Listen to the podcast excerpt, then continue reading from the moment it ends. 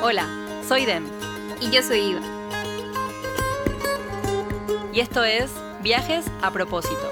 Historias de cómo habitamos el mundo. Buscamos inspirarles a través de nuestras experiencias, fotografías y relatos de viaje. Para mostrar distintas maneras de conectar con las personas y sus realidades y así generar nuevas formas de ver la vida.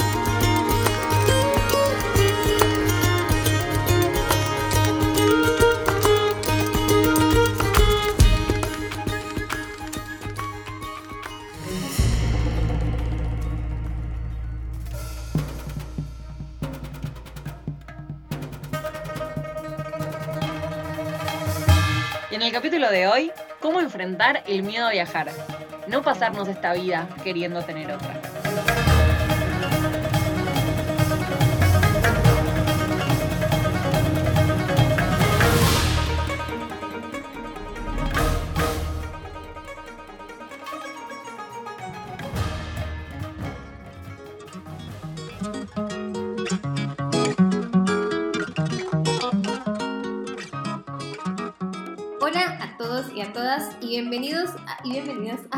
Capítulo de Viajes a propósito. Como escucharon a Den antes, hoy vamos a hablar de cómo enfrentar el miedo a viajar y no pasarnos esta vida queriendo tener otra. ¿Cómo estás, Den? Hola, muy feliz de estar en nuestro segundo capítulo. Eh, un temón con el que no solamente convivimos en ese momento, sino que seguimos conviviendo todos los días, ¿no? Totalmente. El miedo de verdad eh, no desaparece. Creo que es una importante aclaración que hacer desde el inicio. Pero se puede aprender a lidiar con él. Entonces, de eso se va a tratar el capítulo. Vamos a compartir bastantes experiencias y eh, conceptos, cosas que hemos aprendido en el camino. Exactamente, queremos, como eso que decía Iva, transmitirles eh, algunos consejos desde nuestra experiencia, eh, cómo fueron nuestras vivencias al momento de lanzarnos a viajar, cuáles eran todas las ideas con las que convivíamos, que si no escucharon el primer capítulo es eh, el momento para que vayan a escucharlo cuando quieran, para que vean esto de qué contábamos, de cómo tomamos la decisión de irnos de viaje, que lo contamos en el capítulo anterior y nos presentamos un poco, para hablar esta vez de algo que se llama creencias limitantes. Sí, ese concepto es clave para como iniciar a hablar de este tema porque realmente es como la raíz de todo. Eh, una creencia limitante es una creencia o convicción sobre la realidad que impide que hagamos lo que realmente deseamos hacer. Es algo que realmente es como una barrera invisible que nos creamos a partir de lo que creemos porque no necesariamente tiene que ser algo real eh, y eso no nos impide avanzar. Exactamente, y muchas veces vienen desde adentro o creemos que vienen desde adentro nuestro y muchas veces son sociales, las tenemos tan instaladas en nuestra mente, en nuestro cuerpo, en nuestras células, que a veces creemos que son nuestras y, no son nuestras realmente. Entonces es como tener, empezar a hablar un poco de qué es lo que nos pasó a nosotras y qué cosas fuimos encontrando en el camino con estas creencias. Ejemplos de creencias limitantes, por ejemplo, antes de hablar como de las nuestras, socialmente, eh, esto de las mujeres no pueden viajar solas, por ejemplo, ¿no? Eh, gran creencia limitante, o por ejemplo, como las mujeres nacimos para ser madres, bueno, no sé si la reconocen, hay como una gran creencia limitante eh, con la que convivimos como mujeres todos los días. Eh, y bueno, así, etcétera, todas las que se les vengan a la mente en este momento. Creo que otra creencia limitante y que Denny y yo compartimos es por, ¿por qué va a hacer usted un podcast? ¿Quién es usted para hacer un podcast? ¿Verdad? Es otra creencia limitante que son voces internas, tanto mías como de Den, de, de qué estamos haciendo. Ya estamos muy grandes para hacer esto, pero en realidad no. En realidad es algo que nosotros mismos nos imponemos y que, que al principio tal vez fue un obstáculo, pero que hoy ya no lo es. Eh, entonces, son cosas incluso como que son muy nuestras que pensamos que tienen que ser así por, o que somos mujeres, que somos hombres, porque estudiamos tal cosa, porque tenemos cierto estilo de vida. Entonces nos condicionamos demasiado. Exactamente, y al momento que charlábamos con Iva de, de pensar en las temáticas de los capítulos que íbamos a hablar y antes de adentrarnos puntualmente en todo lo que hablábamos la vez pasada, como de las historias que vamos a contar, de los lugares que conocimos, de las personas que conocimos, de los proyectos, nos parecía súper importante poder relatar esto desde nuestra experiencia, eh, cuáles son todas esas cosas que tuvimos que correr para animarnos a salir del camino. y que como decía antes y como decíamos antes, hoy en día seguimos corriendo todo el tiempo, solamente que a veces caminando desde la experiencia vamos adquiriendo nuevas herramientas que nos parecía que estaba copado eh, poder compartir por si alguien conectaba con nosotras en estos sentires o en estas, eh, sí, en esta necesidad de poder como correr ciertos pensamientos para animarnos a sobre todo, porque ¿por qué hacemos esto? Porque sobre todo lo que queremos es conectarnos con nuestro deseo y poder como ir hacia eso corriendo todo lo que nos separa de él. Totalmente, y es clave, digamos, porque podemos empezar a hablar de viajes, podemos empezar a hablar de, de experiencias, pero sentimos que si no hablamos de este tema antes, va, va, a ser como, vamos a crear como un gran como hueco o, o vacío, porque ese es un tema que va a, a ser crucial en, en, las decisiones que lleguemos a tomar, no solo de viajes, sino incluso qué hacemos con nuestra carrera profesional. Entonces, por eso, de verdad, y acompañando lo que decía Den, este, creemos que este tema es indispensable. Y solamente para acotar esto, eh, como no solamente esto que decías de viajes, sino para la vida en general, como nosotros lo especificamos con viajes, pero es para la vida en general. Sí, al final fue la vida que decidimos nosotras y mucho de lo que vamos a compartir sí viene desde nuestra experiencia y desde nuestra, o sea, cómo ha sido nuestra ruta y nuestra vida y también de gente que conocemos, eh, que puede que no aplique muchas realidades, pero que sí sabemos que hay mucha gente que se puede identificar y que esta información también le puede servir. Vamos a contar un poco en el momento ese que nos vino esa decisión o que veníamos pensando hace mucho tiempo, que de repente ese momento, ajá, que alineas un poco los patitos del cerebro, que te hace sinapsis la mente, eh, que te baja una información que decís, este es el plan que quiero para mi vida, quiero irme de viaje en nuestros casos eh, qué cosas teníamos en la mente que nos separaban de ese deseo. Eh, ¿Querés empezar vos? Sí, dale. tengo, tengo muy claro qué era lo que me, qué era lo que me, me afectaba a mí. Eh, bueno, para empezar, creo que mi primera limitante fue que yo creía que estaba muy mayor para hacer un viaje mochilero. O sea, que de verdad ya mi edad ya, la había, o sea, ya había superado como el límite entre comillas, permitido porque es algo que me establecí yo. Entonces era eso. Me consideraba como muy mayor para hacer un viaje mochilero. Total, me sumo a esa y yo en mi cabeza lo que me decía era, como en esa línea me decía, no es lo que tendrías que estar haciendo en este momento. Como si hubiese socialmente algo para cada momento de la vida que tenés que estar haciendo. No sé si alguien reconoce eso de, ah, tengo 31 años o en ese momento tenía 29 y es como, ah, a los 29 años no se viaja, a los 29 años se tiene que estar haciendo ta, ta, ta y ta.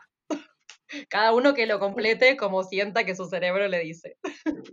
Totalmente identificada también con eso, ¿verdad? Porque son como, eh, eh, realmente es una limitante porque impide que uno tome la decisión y, y bueno, ya hablaremos de eso y cómo influye la edad y que al final no es que influye tanto. Pero bueno, otra limitante para mí era que yo en ese momento estaba trabajando, tenía clientes en Costa Rica y yo sentía que si yo me iba, eh, nadie me iba a volver a contratar. Así como súper drástica, eh, fui en ese momento como que ya acababa con mi carrera profesional, que ya luego la gente va a ver que tuve un lapso de tiempo donde no estuve trabajando, entonces que eso era una mala señal, que esa muchacha, no, jamás, eh, pero entonces fue una limitante para mí. Totalmente, también me pasaba que tenía un trabajo fijo en ese momento, va, un trabajo fijo, un, un, trabajo en relación de dependencia en un lugar que me había costado mucho entrar y que me gustaba mucho y también era eso, vas a renunciar al trabajo estable y sí, era totalmente mi deseo interno que después entendí. Y otra de las limitantes eh, que tenía en la cabeza en ese momento es algo que me decía, Vos no podés viajar sola, eso es para otras personas. Sos muy sensible para viajar sola, te va a costar mucho el camino, eh, como esa es la vida que, que, viven otras personas, no es para vos, como si fuese una película de otros, no propia. Como que no me podía hacer cargo de decir si puedo hacer esto, era, mm, no vas a poder con esto. Me siento totalmente identificada porque más allá del lado de la vulnerabilidad, también está el lado de que la gente te dice, ¿cómo? ¿Usted va a viajar sola? Eso es muy peligroso, ¿verdad? Entonces como que le meten a uno el miedo de que, mira, si es cierto, qué irresponsable, ¿cómo me voy a ir a viajar sola? Eh, lo comparto totalmente. Y otro que en mi caso circulaba muchísimo por mi cabeza era el hecho de que yo creía que había que tener mucho dinero para poder hacer un viaje largo, que tenía que ahorrar y que eso era de gente que tenía dinero, que tenía plata y que yo de verdad debería, debía excluir, excluirme de ese grupo porque no, yo no estaba ni en mi condición económica ni laboral en ese momento como para darme, entre comillas, ese lujo de irme. Entonces era una gran limitante porque yo decía, ah, sí, yo no tengo plata, yo no puedo irme. Total, total. A mí lo que me pasaba era que me iba, mi viaje empezaba estudiando un posgrado y tuve como la suerte, la bendición de que mi familia me pueda ayudar, como pedí una beca, pero había una parte que no tenía y me ayudaron, pero ese posgrado tenía un tiempo y yo después creía profundamente que no iba a volver cuando terminaba, o sea, todavía no tenía una fecha, sabía que después me quería ir a viajar y decía, ¿cómo hago para poder estirar el tiempo? ¿Cómo hago para después poder como ir estirándolo para que ya me conozco, sé que, que nunca vuelvo en la fecha que digo que voy a volver? Entonces decía, ¿cómo hago para que el presupuesto me alcance y se vaya alargando para todo lo que vaya surgiendo en el camino? Entonces me pasaba también un poco eso. Y otra cosa que me pasaba eh, y cosas con eso, con las que convivimos y con las que seguimos conviviendo, tiene que ver con qué pasa con los vínculos a la distancia. Como mi familia eh, me, me hace parar, se van a olvidar de mí, mis amigos, cómo se siguen manteniendo los vínculos, que es algo que me sigo preguntando todos los días, y es un trabajo de todos los días, pero también era algo que en mi cabeza estaba ahí ligado como a cuando una viaja eh, sola, es como que está eso, como sola en el camino, pero ¿cómo hago para poder seguir compartiendo esto con mi gente?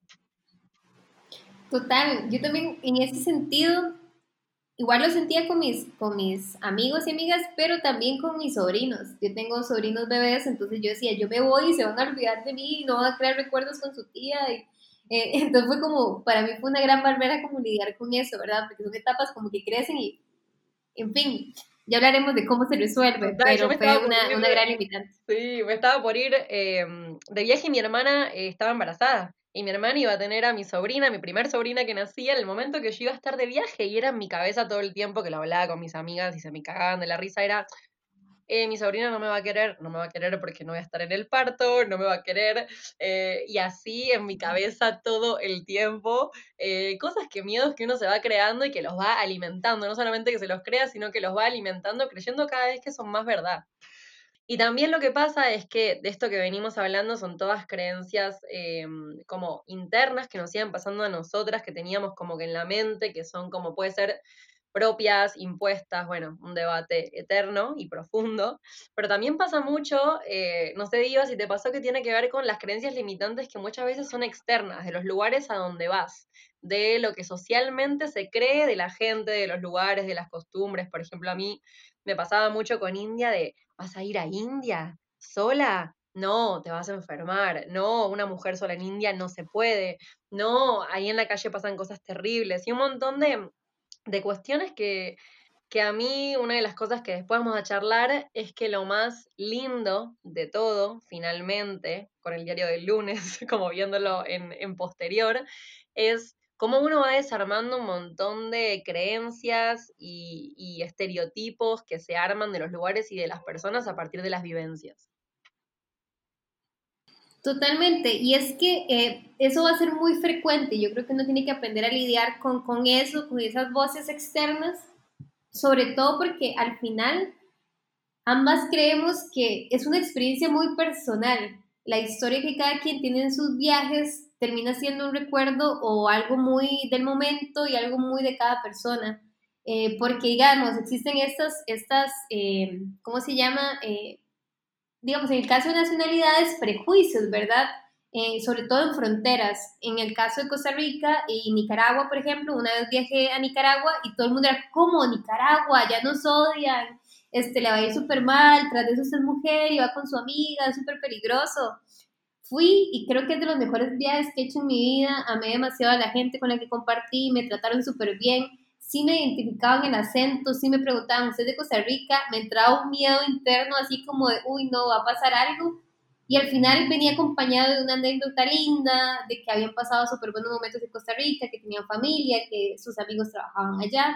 En fin, se rompe el prejuicio que la gente crea. Y así les puedo dar miles de ejemplos en Sudamérica y diferentes lugares que he estado porque es algo recurrente, siempre se, se, piensa mucho y la gente emite opiniones desde el miedo y de los prejuicios. Exactamente, por eso a mí lo que me pasa también, y voy a abrir este tema de, de los foros, por ejemplo, que yo como que leí muchos foros, por ejemplo, puntualmente, porque el primer lugar que llegaba era India, pero después iba leyendo de los lugares a donde iba.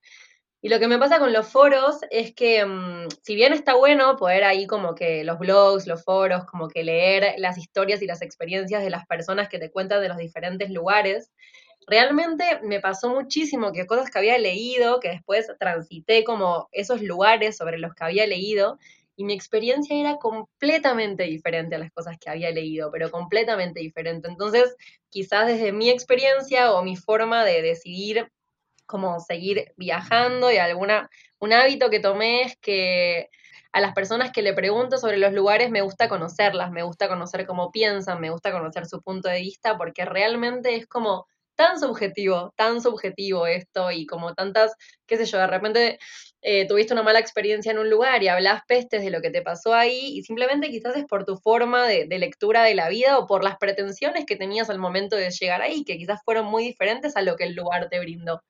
Entonces, desde mi lugar es como, ojaldre, muy argentino, ojo con los foros, eh, están buenos, pero también como con disclaimers. Eh, exacto porque lo que decías, ¿verdad? Es algo muy personal. Igual, sí, aquí también abro como un paréntesis, o sea, sí hay que ser precavido y precavida en ciertas situaciones, porque sí hay, van a haber lugares que tienen como ciertas cosas, pero que eso no realmente no limite eh, eh, la experiencia, ¿verdad? Y no nos limita a tomar decisiones. Y otra cosa, otra cosa que quería comentar al respecto, lo leí en un, eh, creo que es una carta que escribe un chico sobre viajar, y es de verdad como no tener tantas expectativas, ¿verdad? Es como que vemos fotos y las fotos de verdad editan, como, o sea, muchos lugares, sí. Más bien ir con una actitud súper humilde y siempre como a recibir como, como las experiencias como vengan, eh, porque, y siempre esperar lo mejor, la verdad, yo creo que tanto en el caso de él como en el mío, eh, nos hemos llevado demasiadas sorpresas al no tener tantas barreras como mentales sobre cómo va a ser el lugar, los paisajes, ¿verdad? Porque he tenido amigos que se han decepcionado mucho en ciertos lugares y yo es como, yo ni siquiera veo fotos a veces.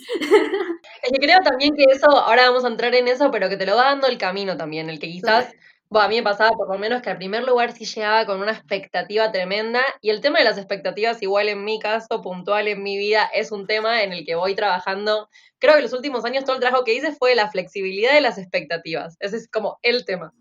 Que estoy mucho, más, mucho mejor, pero seguimos en esa. Eh, pero sí, creo que también como que te lo va dando bastante como, como el camino, el ir, el ir entendiendo también de qué manera querés llegar a los lugares y el ir vaciándote de prejuicios y expectativas y poder como tener ese espacio para que vengan las sorpresas justamente del camino y de la vida y esa sincronicidad que se va armando en el camino.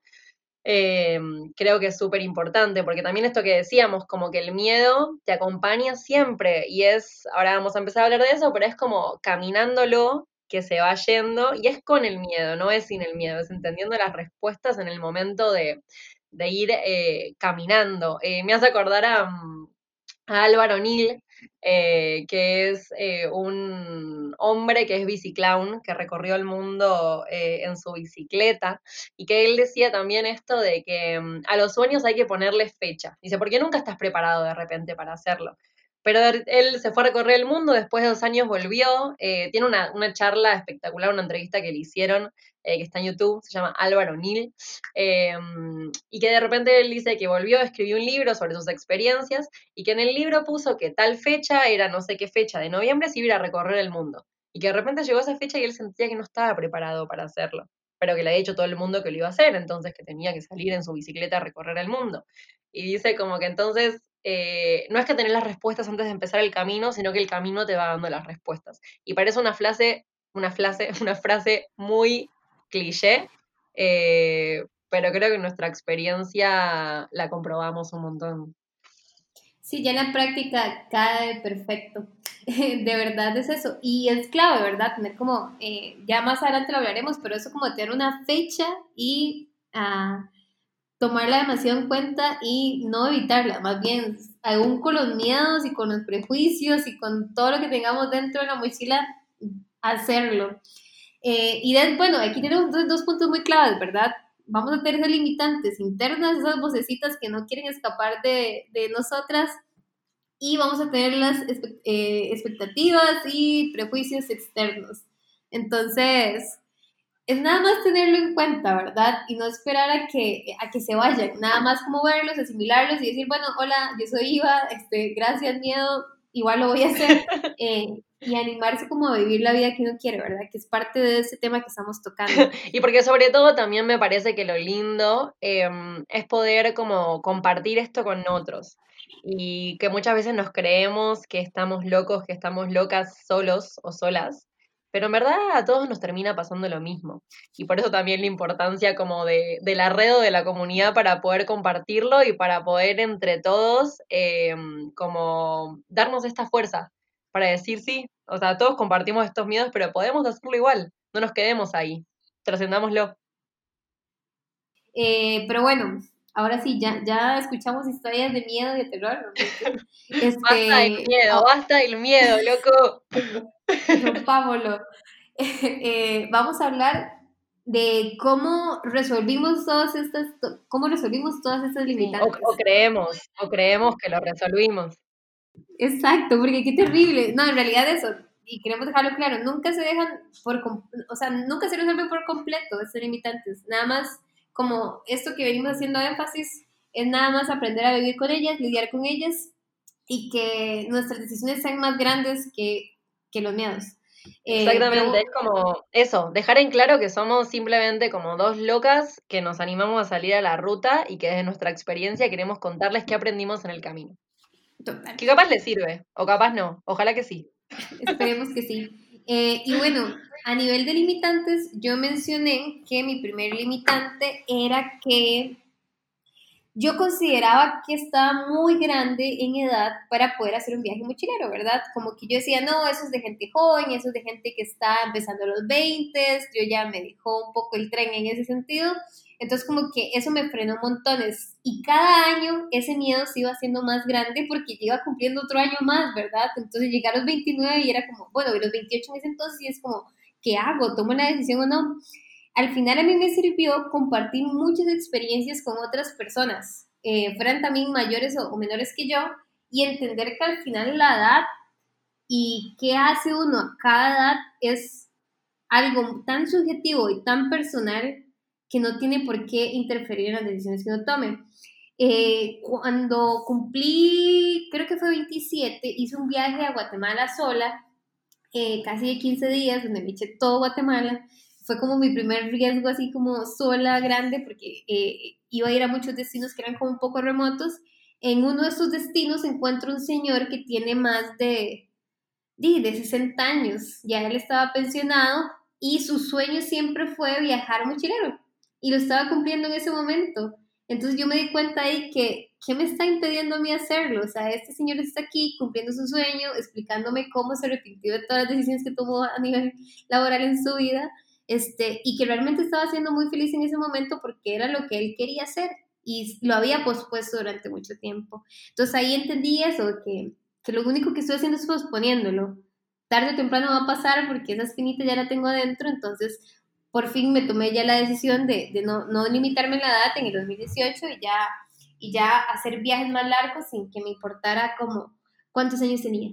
Entonces, la verdad, eso sirve mucho compartir con, con, con gente y les recomiendo demasiado el, el video que mencionó eh, Den de, del señor del BC Clown Neil eh, y les va a inspirar montones si, si están con ese mismo lío en la cabeza. Como la misma línea que ella, lo que me inspiró muchísimo fue que estuve en un momento en Vietnam el año pasado eh, trabajando en la montaña, dando clase en una empresa social que contaremos en otro capítulo.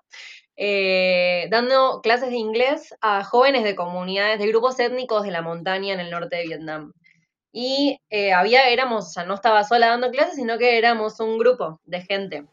Y de repente cuando yo llegué me entrevisté con la persona eh, que habíamos quedado que iba a trabajar con ellos y de repente eh, iba a conocer a quienes eran mi equipo de trabajo, porque no iba a trabajar sola, sino que eran muchas personas que estábamos dando como diferentes clases. Yo me encargaba más como de los juegos y algunas clases también de como innovación social ahí, eh, pero de repente éramos un equipo de gente que íbamos a trabajar juntos. Y yo me esperaba que sean, no sé, como personas más o menos de mi edad o más chicas, o no sé por qué pensaba adolescentes también en algún momento. Y de repente mi equipo de trabajo eran una señora que venía de Australia, que tenía 65 años, otra mujer que era profesora de inglés en China, pero que ella en realidad venía de Inglaterra y que tenía más de 50 años, y una pareja eh, que ya tenían hijos que venían de Sudáfrica y que se dedicaban a tres meses por año ir a diferentes países de Asia a enseñar inglés. Ella tenía más de 50 y él tenía más de 60.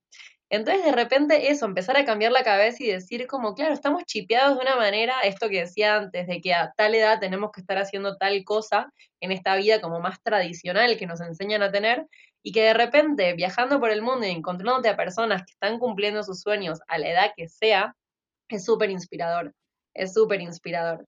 Eh, y así también, viajando por Iña, me encontré un montón de gente de todas las edades habidas y por haber, con historias súper interesantes de por qué estaban viajando en ese momento que estaban viajando. Así que esto de la edad, completamente de acuerdo. Eh, y también retomando algo que había dicho de creencia limitante, esto de, mm, de la sensibilidad de viajar sola, de si uno puede sola en el camino o no. A mí lo que me ayudó muchísimo con eso, y valga la redundancia del nombre de nuestro podcast, es conectarme con el propósito. Es como en cada momento que sentía que mi energía iba como fluctuando, era conectarme con ese propósito superador, con el decir eh, qué ganas tengo de retratar el camino, qué ganas tengo de conocer historias, qué ganas tengo de poder dar talleres, de llegar a diferentes rincones del mundo. Es como que en una balanza con este miedo que tenía, me hacía poder ir como atravesándolo, como cuando me conectaba con el por qué estaba ahí en ese momento, es como que todo el miedo que tenía de ir viajando sola se me iba em, como corriendo por momentos. Igualmente también lo que me pasaba era que siempre en los momentos en que de repente iba a dar un paso más, me volvía a agarrar ese miedo y es como que había algo de que como no me imaginaba haciéndolo porque nunca lo había hecho, creía que no lo podía hacer, pero no me quedaba otra que no sea caminando y probándolo. Algo que me gusta también mucho que decía Álvaro Nil es que Así tan valiente como es lanzarse, valiente es también como recalcular los objetivos. Si uno está ahí y siente que no, de repente puede recalcular y decir, bueno, es para otro lado. Pero lo que me pasaba es que, por ejemplo, la primera vez que me fui y me mandé a viajar sola en Asia era en un momento en el que yo estaba estudiando, después con las chicas, unas amigas que me hice estudiando en India, nos fuimos a viajar por el norte de India, nosotros estábamos estudiando en el sur. Y en el norte de India estábamos viajando solas y yo sabía que pronto, en unas semanas, eh, me iba para Indonesia con una amiga y ahí empezaba mi viaje sola por Asia. Entonces es como que había algo adentro mío que mientras estaba viajando por el norte de India me decía, dale, anda probándote eh, de viajar un poco sola, más allá que estés con las chicas. Entonces en una, de repente ellas querían irse, estábamos en una ciudad que se llama, en el estado de Rajasthan, en una ciudad que se llama Jaipur, y de ahí ellas se querían ir al Taj Mahal el monumento así como súper icónico de India. Eh, y había algo adentro mío que dije, este es mi momento para no ir al Taj Mahal y probarme unos días viajando sola a ver cómo qué es lo que sentía.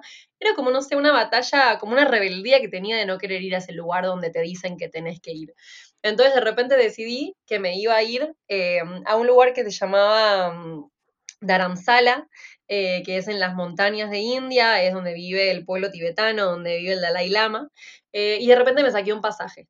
Me saqué un pasaje que iba desde la terminal hasta Dharamsala. A mí los micros me marean un montón, las vueltas por la montaña del lugar donde estaba me marean un montón, pero dije, bueno, me saqué el microturista, me habían recomendado que más o menos iba bien, ese día que me iba, saludé a mi amiga, nos abrazamos, nos íbamos, nos íbamos a ver en un tiempo, lloramos todos, nos despedimos y dije, bueno, listo, este es mi momento en el que voy a empezar a viajar sola. Llegué a la terminal donde iba a tomar el micro, una terminal en India que estaba absolutamente llena de vacas por todos lados, al lado de un templo, un descampado, micros incrustados estilo Tetris, que si uno no salía, no salía ninguno. Y en un momento me llegó un amigo que me había hecho en un bar con su moto, con la mochila ahí medio colgando atrás, y me señala que el micro donde yo iba a subir. Una sensación en la panza de ese momento de decir, yo este micro no me subo. Como algo adentro que me decía, no es por ahí para nada. Entonces volví con mi amigo a donde estaba mi amiga, que ya nos habíamos despedido, mi amiga me mira con cara de qué carajo estás haciendo acá. Y yo volví y me saqué un pasaje de avión para irme atravesando las montañas por arriba en vez de por abajo, justo había un pasaje barato. Eh, pero también me pasó eso, como lo que me fue enseñando el camino es que está buenísimo animarse por lo que uno quiere, pero también escuchando mucho como el instinto y la intuición interna de las cosas que te va diciendo también el cuerpo sobre si sí o si no. Muchas veces eh, el miedo nos hace interferencia en ese poder conectarnos con nuestra intuición, pero también está bueno eh, la sabiduría interna de saber ir cuidándonos en el camino. Es como que cómo cumplimos nuestros objetivos, pero no de cualquier manera, sí como de alguna forma que eh, nos haga sentir que también nos estamos cuidando con las cosas que estamos haciendo. Así que finalmente llegué a Dharamsala, pero de otra forma. Qué bien, qué bien que llegaste, porque es eso, ¿verdad? Animarse como a tomar ese gran salto de, hacer un viaje sola. Y más allá, incluso de lo que hablábamos de la vulnerabilidad, ¿verdad? Que existe, porque a mí me pasó mucho que también yo sentía mucho miedo eh, en ciertos lugares que llegaba por primera vez y sobre todo cuando yo estaba totalmente sola. Eh, me pasó eh, sobre todo cuando en el, en el, viaje que hice a Chile la última vez, que fue hace un año, Chile estaba con el estallido social eh, y mucha gente me decía, ¿cómo va a ir sola a, Chile en ese momento? Es súper peligroso, le va a pasar algo. Al final como que me armé de valentía y dije que no, o sea, todo está bien, la gente ya me dice que está bien, pero de repente en el aeropuerto es ese corazón que late tan, tan, tan, que hice, que hice, esto va a salir súper mal. Tenía un diario y recuerdo haber escrito en el diario como, como todos los pensamientos que cruzaban en mi cabeza en ese momento, ¿verdad? Todo lo malo que iba a pasar al final llegué y no pasó nada malo, o sea, más bien me gustó mucho ser parte y ver el contexto social, entender eh, por qué la gente estaba en la calle y todo lo que estaba pasando, y, lo puedo conversar y puedo compartir muchas experiencias con personas eh, de cómo se vivió. En realidad, eso fue al final más bien una, experiencia súper enriquecedora, pero que al final eso, entendí que el miedo eh, y estar sola como que igual siempre va a ser un reto, ¿verdad? Como que el miedo siempre va a estar ahí latente, el corazón va a estar a full cada vez que uno toma una decisión, porque me pasó eh, cuando estaba viajando de Santiago a Mendoza, quería irme ya a Argentina, eh, compré un tiquete eh, X, no pregunté mucho, estaba en ese momento en la casa de, estaba hospedándome con, con una amiga, estaba su familia, y ya le cuento a la mamá que me voy a ir, y la mamá lo primero que me dice es, ¿cómo? Ese bus es súper peligroso, esa ruta se han volcado un montón de buses, peor si va de noche, mi tiquete era de noche. y yo como, ¿qué hice? ¿Qué hice? ¿Qué hice? ¿Qué hice? O sea, como que de repente en ciertas situaciones se me ha activado esa intuición que tiene Dan, ¿verdad? De, cambiar la decisión, pero en ese momento no se me activó. Entonces dije, por allá va a estar todo bien. Decidí dormirme lo logré en todas las curvas y todo lo que yo decía, esto parece como una montaña rusa, no parece una carretera, este, lo logré y todo salió bien. Pero, pero de verdad es eso, el miedo siempre va a estar presente, sobre todo cuando uno viaja sola, ¿verdad? Que tiene que tomar todas las decisiones. Creo que también, sí, eso, eso de tomar las decisiones también, como que creo que es una, tenés que estar muy conectado para ir tomando las decisiones con respecto a lo que querés. Y creo que también como algo que me sirvió mucho es ir también como cuando no me pasó como al principio, pero sí fui entendiéndolo también como en un aprendizaje del camino. También me pasa que cuando llego como a los lugares nuevos, diferente a como le pasa a muchas personas, que es como, ah, adrenalina, un lugar nuevo, es como que yo me agarra más un pánico primero cuando llego, es como, ah, ¿dónde estoy? ¿Quiénes son estas personas? Como que me agarra así como un vértigo de, un mm, lugar nuevo.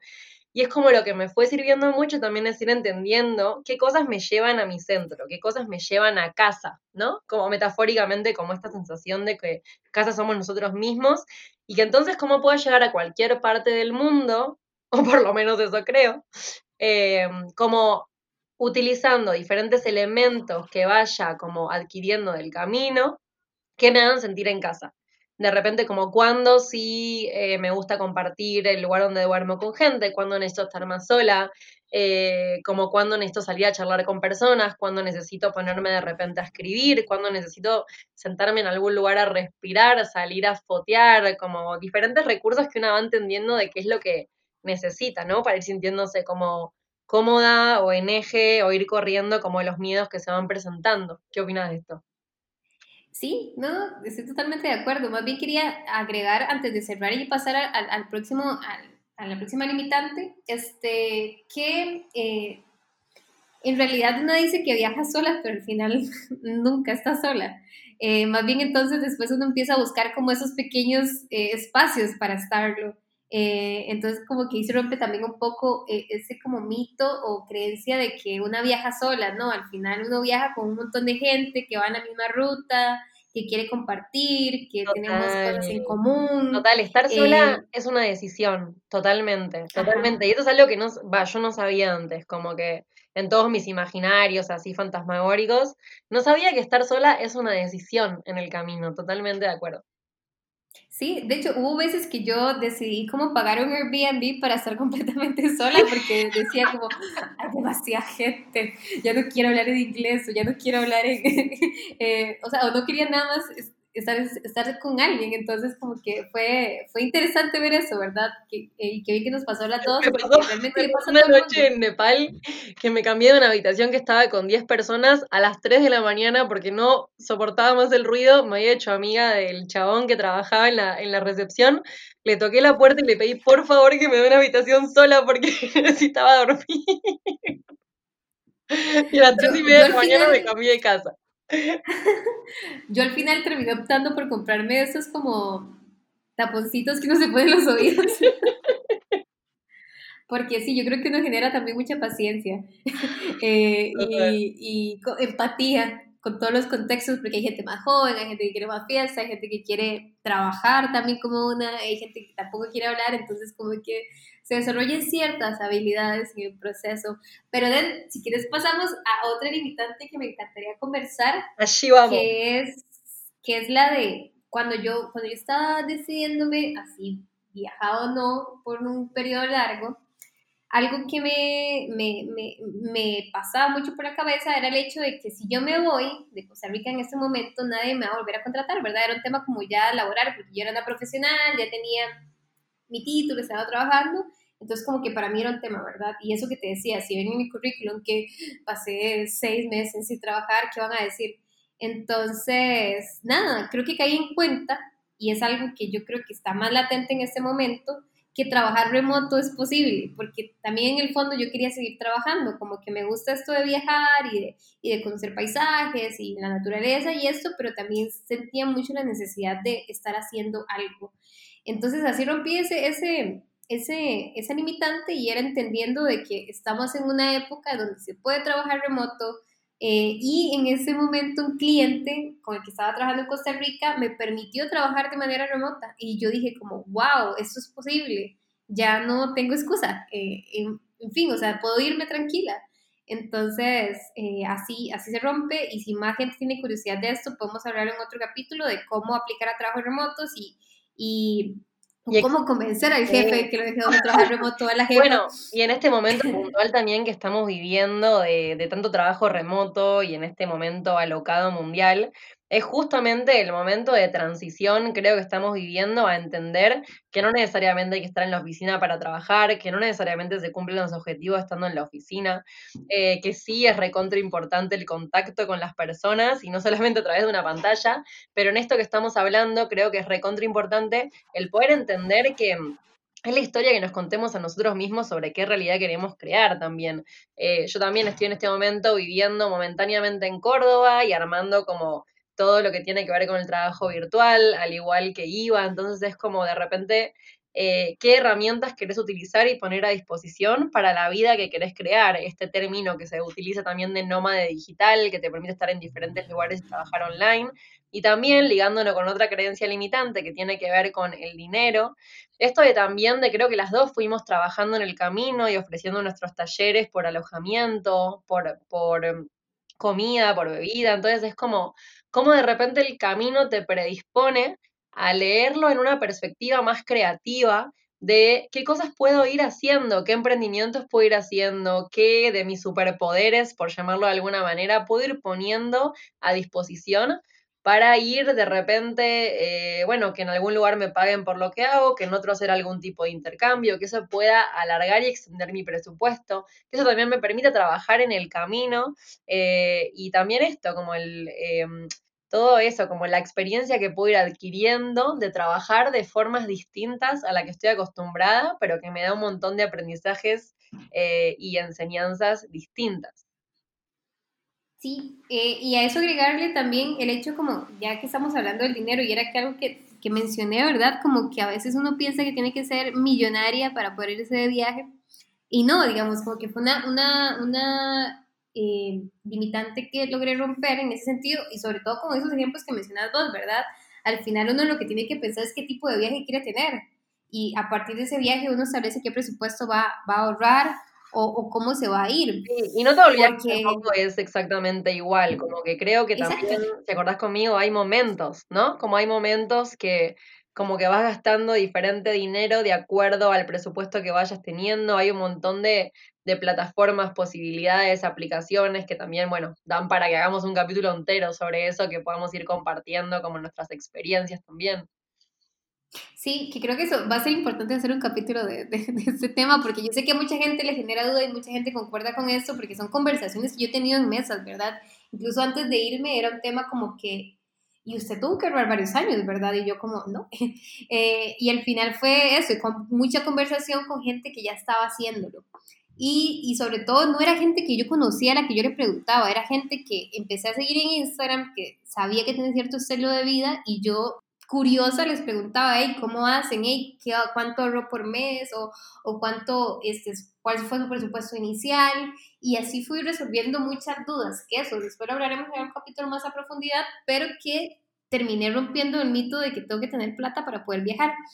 Y un ejemplo que quería darles era como, eh, estaba yo en Puno, en Perú, venía de un viaje de haber cruzado la frontera entre Bolivia y Perú, venía con varios chicos, venía unos brasileños y un argentino, los dos brasileños siguieron para Ica eh, y yo me quedé en Puno con el argentino y él me hace, iba, me quiere acompañar a buscar trabajo y yo como, ok, está bien, entonces nos fuimos a caminar por Puno porque él había visto varios como eh, flyers, anuncios de que buscaban gente eh, y en ese camino él me hace, Iba, ¿usted sabe cuánto tengo yo de presupuesto? Y yo, no, eh, me hace, tengo 50 dólares en ese momento para el resto de mi viaje. Y él pensaba llegar hasta Costa Rica y Panamá.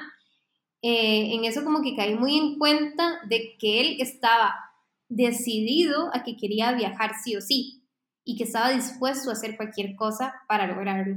Y eso podía implicar que él tuviera que trabajar en lugares, que tuviera que ser voluntariado, eh, y en ese caso él lo estaba haciendo y lo estaba haciendo suceder. Ya llevaba cinco meses viajando y había logrado trabajar en todos los lugares y ahorrar dinero.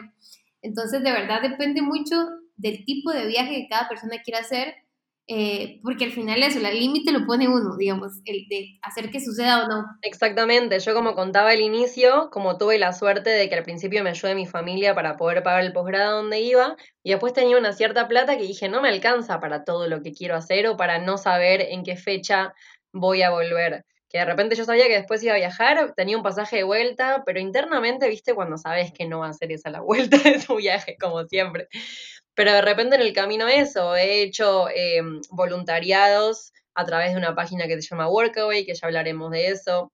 Eh, he de repente a través de la experiencia de voluntariados, en vez de conectarme por una página, em, tocado la puerta de emprendedoras que tenían proyectos que me gustaban y ofrecerles talleres a cambio de alojamiento, eh, ofrecer trabajo también eso, como a cambio de, alojamiento y comida, como que hay diferentes formas creativas que incluso cuando volví a, Argentina y ahora como conté que estoy viviendo en Córdoba, eh, los primeros meses que llegué acá tenía para pagar el alquiler del lugar donde estaba parando, pero después había un mes que ya no tenía para pagar ese alquiler, se me iba de presupuesto y con todos estos aprendizajes del camino le propuse al dueño del lugar que si yo me quedaba ese mes y le hacía una página web a cambio de que él me deje quedarme. E hicimos eso.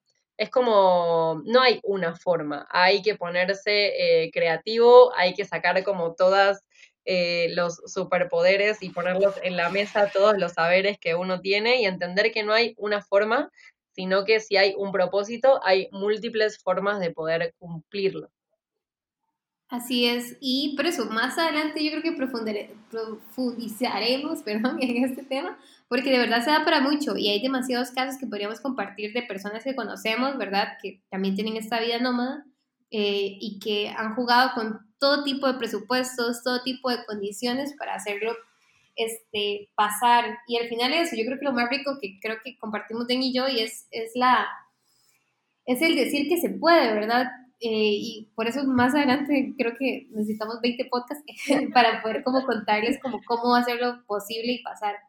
En fin, creo que podemos hablar de otra limitante que es, ah, bueno, el sentido de comunidad, ¿verdad? Que creo que las dos lo compartíamos en diferentes contextos, vos con, con más desde el lado como de tus amistades, yo con mis amistades y mis sobrinos, y vos, igual vos con tu sobrina, este, ¿cómo, cómo, cómo superamos esa limitante? Sí, exactamente. Y también yo creo que lo podemos ver hoy en día, como hablábamos antes, esto de cómo son eh, las comunicaciones, el poder tener simplemente un aparato tecnológico y poder como compartir con tus amigos, poder como contarles las experiencias que estás viviendo y que te acompañan eh, a través de una nota de voz, a través de la pantalla y también vos poder acompañar a tu gente desde los lugares donde estás, como pudiendo compartir eh, la vida desde ese lugar. O sea, a veces a mí me pasa puntualmente que, que me cuelgo, me pongo mucho como que mis cosas y por momentos digo, ay, hace mucho no hablo con mis amigos y de repente me conecto, pero está ahí la posibilidad constante de de la comunidad que te acompaña, de vos también acompañar a tu comunidad y también de la gente que te vas, esto que decíamos, conociendo en el camino, em, que nunca estás solo, que también es como que estás solo si es una decisión, tanto físicamente como comunitariamente en la red, ¿no? Y sí, yo creo que también aquí aplica un concepto que yo, yo siempre digo que no solo es para parejas, eh, sino es como la responsabilidad afectiva, ¿verdad? Al final uno crea vínculos y esos vínculos hay que mantenerlos independientemente de donde uno esté en el contexto. Yo creo que eso, a mí me pasó que estaba mucho, pasé mucho tiempo, este, que no hablé con nadie por estar en ruta, ¿verdad? Que uno está viendo como tours y paisajes y eso, entonces uno se pierde.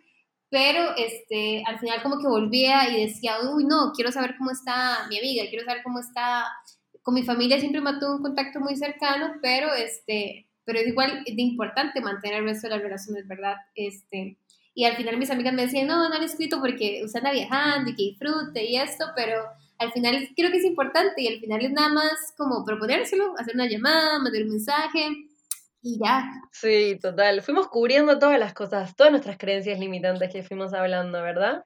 Sí, sí, yo creo que ya las, las, las cumplimos todas. Eh, y bueno, Den, creo que ya hemos hablado mucho y como les hemos dicho, o sea, de verdad, nos encantaría tener capítulos de 24 horas, mentira, pero porque podríamos hablar demasiado y tenemos muchas experiencias que nos gustaría compartir. Nuestro aprendizaje pero nada más... capítulo será aprender a, a recortar y dejar expectativa para el que sigue. Sí, ese es nuestro gran reto. Pero bueno, nada más como a modo de resumen, creo que de todo esto que hemos conversado, como que quedan unas ideas como que queremos compartirles sobre, sobre esto, de construirse una vida, ¿verdad? De diseñarse la vida que uno desea, independientemente si sea para viajar o para, o para hacerlo, no sé, si quieren ser, dedicarse a la música, al arte, X, cualquier cosa que quieran hacer, aplica. Número uno, que, queremos, que creemos que es como muy indispensable y que nos mueve, es sentir esto, que la vida realmente es corta, nuestro paso por este lindo planeta es bien efímero, al final si lo ponemos como en, en, un panorama más grande, al final vivimos muy pocos años y a mí me pasa que yo tengo mucha, mucha curiosidad siempre con la gente mayor, ¿verdad? De saber qué piensan, qué enseñanzas se dejan de la vida, con qué se van, este, y me han dicho dos cosas que creo que son claves de lo que se arrepienten de no haber hecho. Una es de no habérsela jugado por algún amor que dejaron ahí, eh, que me mm. parece también muy tierno y yo creo que es una enseñanza también de jugarse, la verdad, y ser valiente en la vida y en el amor. Jugar. Eh, y la segunda es... y la segunda cosa que me han dicho, que es como algo muy frecuente, es que les hubiera gustado viajar más, ¿verdad? Al final lo material este, se queda, las experiencias uno y uno lo nota, ¿verdad? No llega a un lugar y, es capaz como de hablar de cualquier cosa y contar de todo lo que le pasó. Entonces es muy lindo, es muy rico, ¿verdad? Entonces eso, veamos, veamos que la vida es corta como un gran impulso para, para hacer lo que queramos. Totalmente de acuerdo. No por el drama, sino por el impulso, por animarnos realmente a ser quienes somos y a hacer las cosas que queremos hacer. Sumado a eso también, eh, esto de que no hay una definición de éxito, que es algo que creo que hemos trabajado todos en terapia. Eh, no hay una definición de lo que es el éxito, de qué es lo que tenemos que estar haciendo a cierta edad, de qué es lo que nos va a llevar a dónde, sino que tiene que ver con conectarnos con nuestro deseo y realmente poder seguirlo y hacer con pasión las cosas que estemos haciendo en el momento que lo estemos haciendo. Y como nombré antes esto que decía Álvaro O'Neill, que me quedó un montón, así de valiente, vamos de nuevo, así como es de valiente poder animarse a hacer las cosas, es de valiente también recalcular si de repente no era por ahí y era por otro lugar, porque estamos en una evolución constante estamos todo el tiempo, somos seres dinámicos que vamos teniendo diferentes deseos, vamos teniendo diferentes experiencias que nos llevan a pensar diferentes cosas. Entonces poder estar conectadas con eso, conectados con eso me parece clave. Una tarea que no es fácil, que no es que iba y yo eh, digamos las cosas como desde un lugar que ya está, ya entendimos cómo se hace esto. No, simplemente experiencias que fuimos teniendo en el camino y algunas temáticas que nos atraviesan y que nos siguen atravesando hoy en día también. Sí, sobre todo en las conversaciones creo que ha surgido mucho ese tema, ¿verdad? del éxito y lo que debería estar haciendo uno y al final en toda, con todas las personas que, que hemos llegado a hablar eh, concuerdan en que al final cada camino es distinto, ¿verdad? No hay una ruta. Conocimos gente que tiene casi que su vida laboral definida y, se arrepienten de haber estudiado lo que estudiaron. O gente que tiene cosas materiales que se arrepiente y que hubieran querido tener otra vida. Entonces, al final, ese checklist no nos asegura felicidad, no nos asegura que, que vamos por el camino correcto, sino más bien de verdad movernos por lo que nos llena y por lo que nos apasiona y por lo que queremos hacer. Exactamente, y hoy quizás seguimos sintiendo que nuestro camino es el movimiento, y quizás el día de mañana no, y está buenísimo también poder como pararse en lo que realmente necesitamos. Total, y es una conversación que hemos tenido de y ¿qué pasa si algún día ya no queremos viajar y queremos estar en un lugar? Es igual de válido, ¿verdad? Es igual como de, de no es fracasar para nada, es más bien, es saber tomar decisiones y, y seguir siguiendo como lo que la vida y lo que el cuerpo va pidiendo. Dejarnos de ser tan duros, duras con nosotras mismas y y, saber que el cambio eso es la constante, al final nada está escrito en piedra y, y podemos tomar y hacer decisiones como, como queramos eh, hacia lo que queramos lograr. Y nada más para cerrar, que yo creo que eso es muy clave, ese, tip, consejo, como lo quieran ver, este, que es que todas las decisiones que vayamos a tomar, que sean para una misma y no para los demás, a veces creemos y nos, realmente creo que nos ponemos en un, en un, papel protagónico en la vida de las otras personas, ¿verdad? ¿Qué pensará fulanito si yo hago esto? ¿Qué pensará tal persona si yo hago esto, verdad? Y eso nos cohibe y hace que no tomamos decisiones pero es demasiado claro, eh, demasiado clave entender que nosotras y nosotros somos un personaje secundario de la vida de los demás, ¿verdad? A los demás les pela lo que hagamos.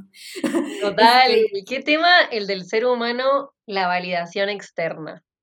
Eh, creo que es también un tema con el que, con el que me he encontrado en, en, el camino y lo fui corriendo, con el que me encuentro hoy en día también y creo que con el que muchas personas nos encontramos y vamos como trabajando sobre eso un montón, entendiendo que siempre esto que decís, como somos un personaje secundario en la vida de las personas, y que al fin de cuentas quienes nos vamos a dormir con nosotros mismos cada noche somos nosotros, quienes apoyamos la cabeza y tenemos que estar tranquilos con las cosas que hacemos y felices y contentos. Somos nosotros mismos, siempre nos tenemos a nosotros mismos. Entonces, em, dejarnos de joder, básicamente. Exacto. Ay, pero, y, y si con esa frase, escuchaba una chica, ella es como youtuber de viajes española, Judith creo que se llama, y ella decía que el miedo mata mucha más gente que el fracaso. Eh, al final eso, de verdad, este, vivimos tanto pendientes de lo que piensa la demás gente y nos llenamos de miedo que al final no, no hacemos nada, ¿verdad? Y en vez de que cuando ya afrontamos el miedo y lo intentamos, igual fracasamos, todo está bien, nos dimos cuenta que el mundo no termina, que todo sigue y que, y que uno puede ser feliz y más bien al intentar y no, capaz que uno no tiene resultados que quiso, se aprende montones, entonces uno empieza a ver la vida desde otra perspectiva. Y de verdad eso, no dejar que nos mueva el miedo, porque el miedo o nos deja paralizadas o, o, hace que nos quedamos sin cumplir sueños, ¿verdad? Entonces, y tomar decisiones que tal vez no queríamos tomar. Cerramos este capítulo después de todas las cosas que dijimos que ojalá les hayan servido y les sirvan para el camino. Y vamos a adelantar algo de qué se viene en el próximo capítulo. Está muy relacionado con contar historias, ¿verdad? Y qué fue lo que nosotras hicimos en nuestros respectivos viajes que nos permitió conectar muchísimo más con los lugares eh, y que a veces creemos que, que ese ejercicio de comunicar, de contar historias está muy ligado a gente que es de cierto gremio, que tiene ciertas habilidades y que no es tan así. Exactamente. Entonces, esa posibilidad de cómo desde nuestra experiencia conectamos con las personas en el camino, con los lugares, con los proyectos, a través de la documentación y del narrar historias. Hasta ahí. Hasta ahí. Hasta ahí. Entonces, nos vemos la próxima. Nos vemos. Chao, chao.